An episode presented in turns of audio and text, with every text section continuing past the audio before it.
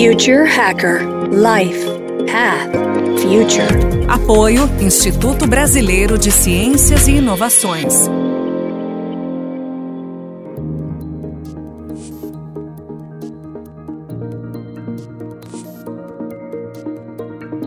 Hello, everybody. Welcome to the international edition of Future Hacker.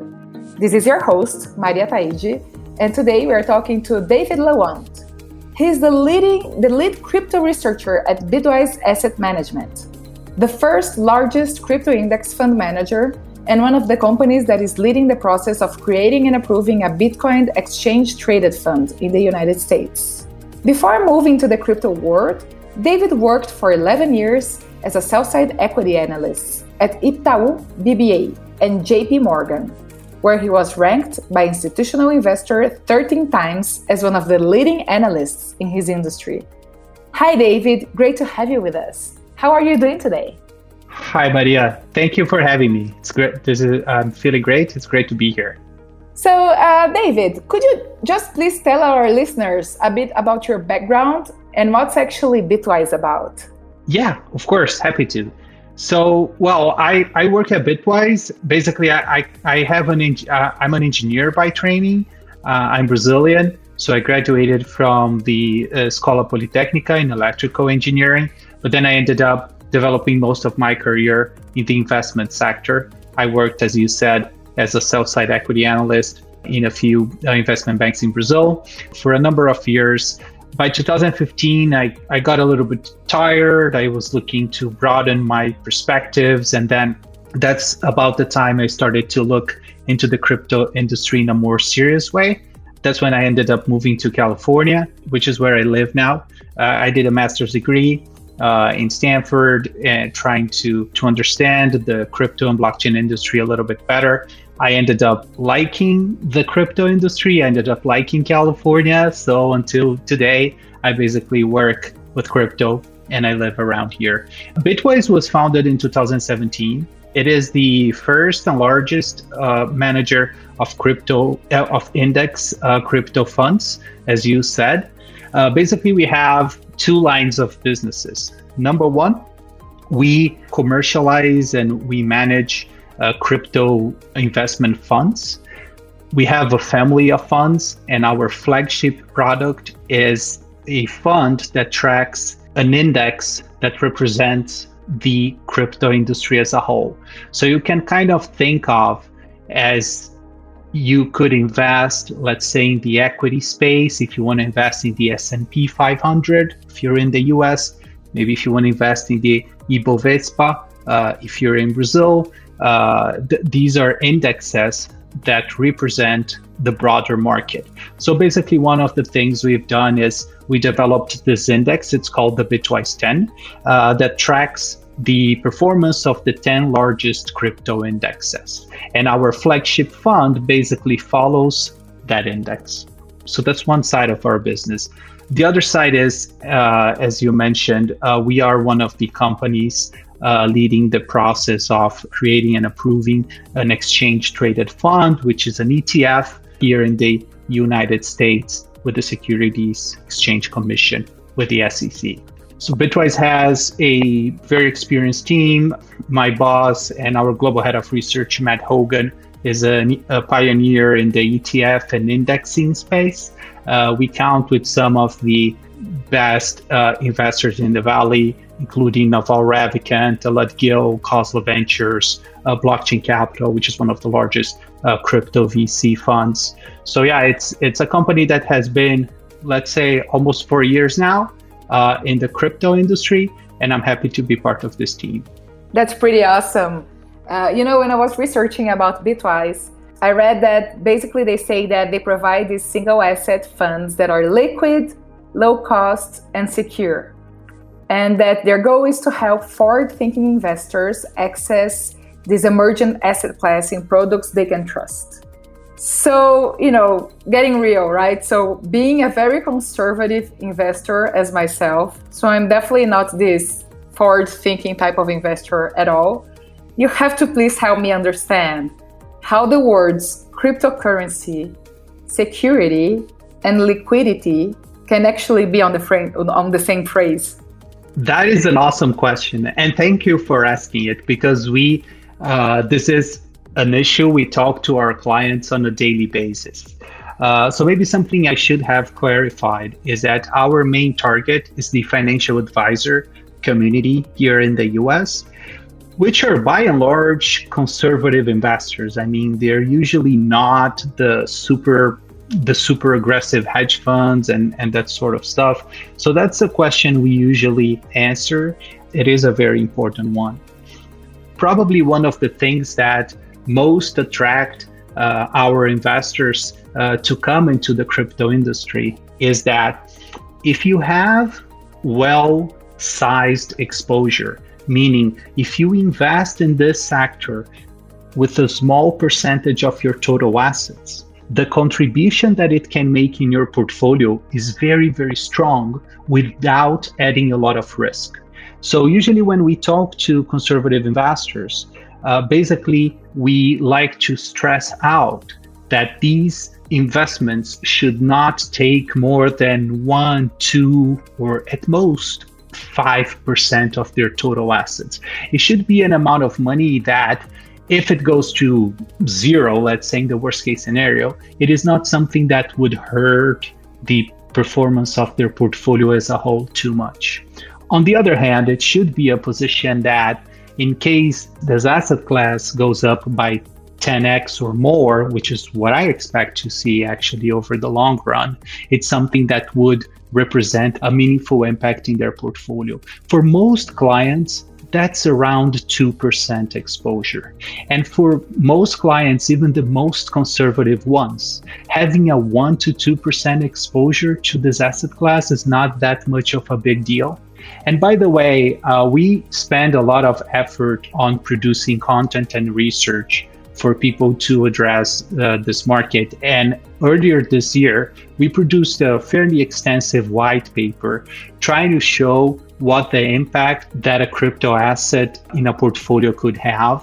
And it's very, very remarkable. So, the first thing I would address in your question is that you don't need to have a very high exposure of this asset class in order to see pretty significant results.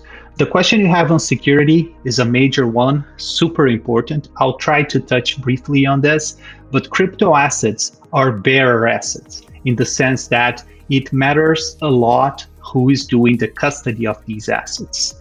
Uh, we at Bitwise, we work with some of the best custodians in the world. You can think about like uh, institutional grade custody, which is not necessarily what many investors are going to get if they buy from an unregulated exchange or an app. So security is super, super important. It sits at the core of everything we do.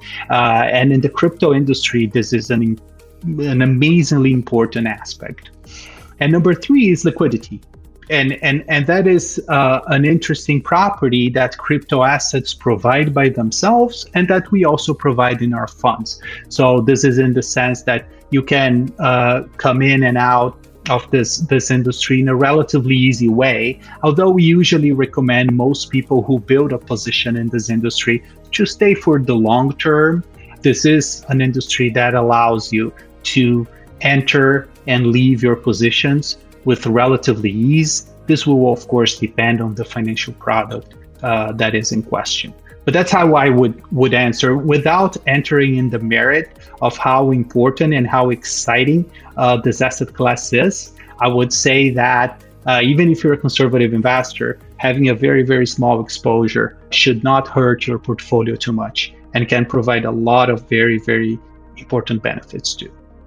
Yeah, thanks so much for the clarifications. Actually, you know, using this strategy makes a lot of sense to to me. So recently, uh, a Brazilian company that also manages crypto assets got approval to launch the first stock exchange in, in Bermuda together with Nasdaq. And then we saw in Canada, uh, they're also analyzing this move with another crypto asset manager. How do you see this movement? Uh, which countries you predict as followers? I, would guess usually countries that are more flexible when it comes to those regulations, right? Or or maybe also forward thinking. Do you feel that this is the beginning of this new chapter in the global economy? Yeah, great question. Uh, I'm fairly familiar with the Brazilian development because I used to be part of the team of Hashdex, which is the company that is building this exchange traded fund in Bermuda. Before we I start answering this question, I thought about quickly explaining what an ETF is, because I think I, I do see that in some countries the ETF product is very well developed and very well known, but in other countries it's a lot less. So maybe I, I thought about spending a minute or two uh, explaining what this is. Sure, go ahead. Okay. So, as you said, ETF stands for Exchange Traded Fund. And the idea is to encapsulate some sort of investment that you can buy it and sell it just like you can do with a single stock. So, think about, for example, if you want to invest in gold. Uh, one way to do that would be to buy a gold bar.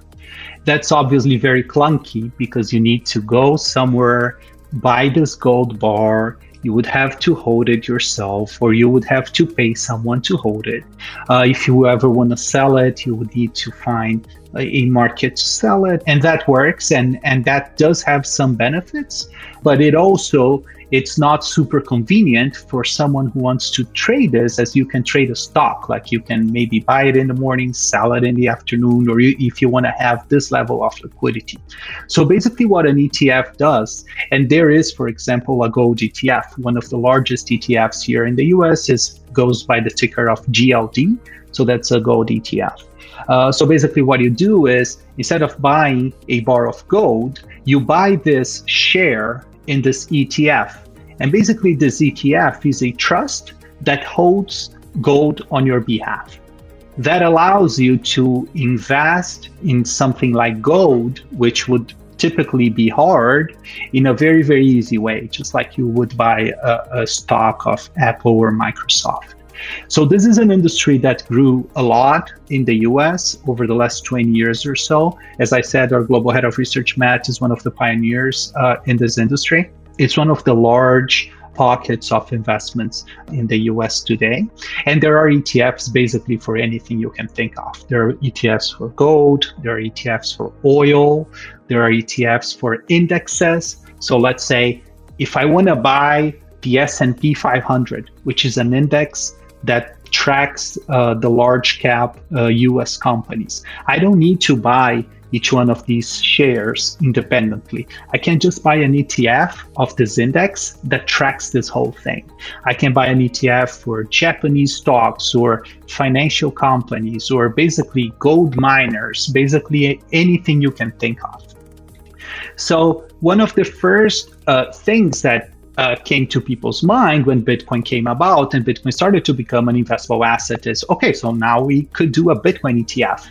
Uh, and at least here in the US, the Bitcoin ETF efforts, I think they go as far as they go back like as far as 2013 i guess so for now now for seven years uh, there are companies and we are one of them trying to create and approve a bitcoin etf this is a lengthy process. We we we expected it to be. Everyone expected it to be. It is a very very heavy. Uh, it has a very very heavy regulatory burden, uh, but we have been definitely making pro- progress over the last few years. So that's basically what an ETF is. Try to put a little bit the Bitcoin ETF into context. And now, what one thing we're seeing is that there's a number of other jurisdictions where we're seeing exchange traded products being launched. Some of them were not properly an ETF, not an exchange traded funds, because there are other types of exchange traded products. I don't want to get into the details here, but there are, for example, exchange traded notes and other stuff. And we've been seeing some of these being approved in, in other jurisdictions, like in Europe. As you mentioned, Hashdex is making this effort with, with Bermuda and we and some other companies are doing it in the US and, and in a few other countries. What I can say is that we are 100% focused on the American market. Uh, that is our public. And we think that for most of our clients, a US ETF is the product that would make them comfortable with investments. Uh, having that said, the, the SEC, which is the U.S. regulatory body for for uh, securities uh, regulation, is might not be the first mover. Actually, it's probably not going to be a first mover. So there are all these jurisdictions that are that have uh, more uh, lax controls and they they are more innovative and they might be embracing crypto better. I cannot tell you which one's going to be the first one. I, I don't know, but there are countries like Bermuda, uh, Switzerland, Singapore that have relatively uh, lax uh, or, or let's say more uh, progressive regulation towards crypto assets. So maybe some of these jurisdictions will come first. These markets are typically a lot smaller. So I think the interesting question is which one is going to be the first large market uh, where we're going to see a crypto ETF. And here, I don't know. Let's see. Let's let's see what happens over the next few years. But I think uh, here there is a chance that the U.S. could be, uh, if not the first, one of the first. Yeah, makes sense. And you know, thanks a lot for all the explanations. Uh, for sure, our listeners uh, will appreciate a lot. So you know, Bitcoin has been really valued this year. Why do you think that you know this happened? Why do you think it has been so valued? Which macroeconomic fundamentals could possibly justify this move? Do you think that maybe, you know, with COVID, people started just questioning the current financial model and use it as a diversification strategy? Or do you think that it was something that was a, already a coming trend and related to the pandemic? Great question. Uh, I think it was a little bit of both.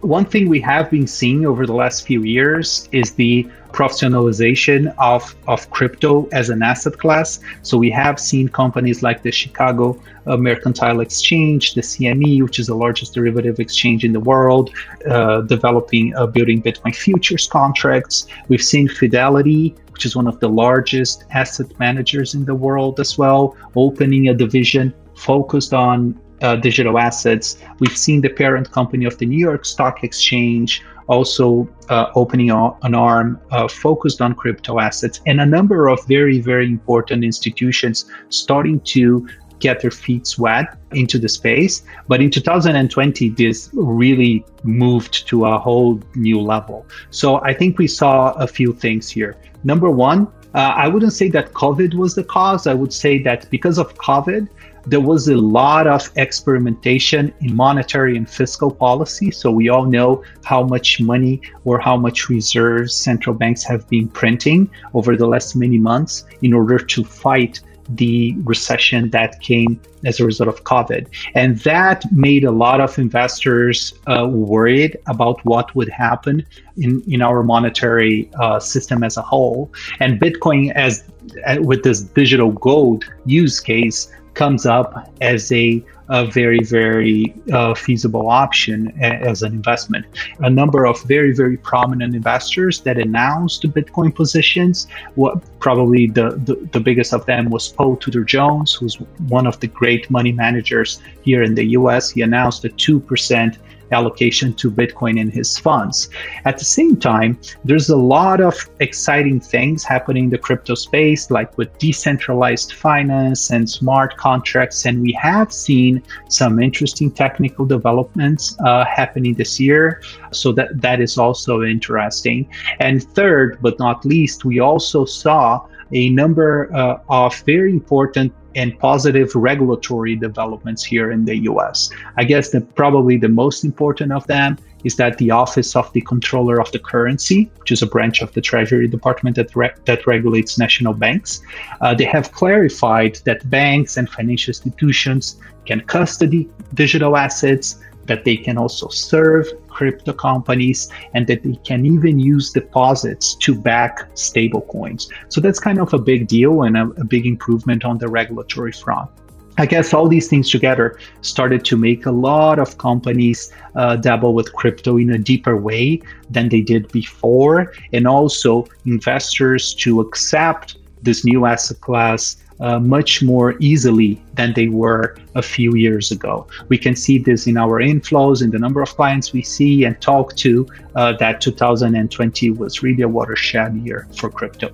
Okay, David, a lot of great information. We need to end this first episode. But stay tuned, everybody. We're definitely coming back with David Lawant on the second episode of Future Hacker. Stay tuned. Future Hacker Life Path Future. Apoio Instituto Brasileiro de Ciências e Inovações.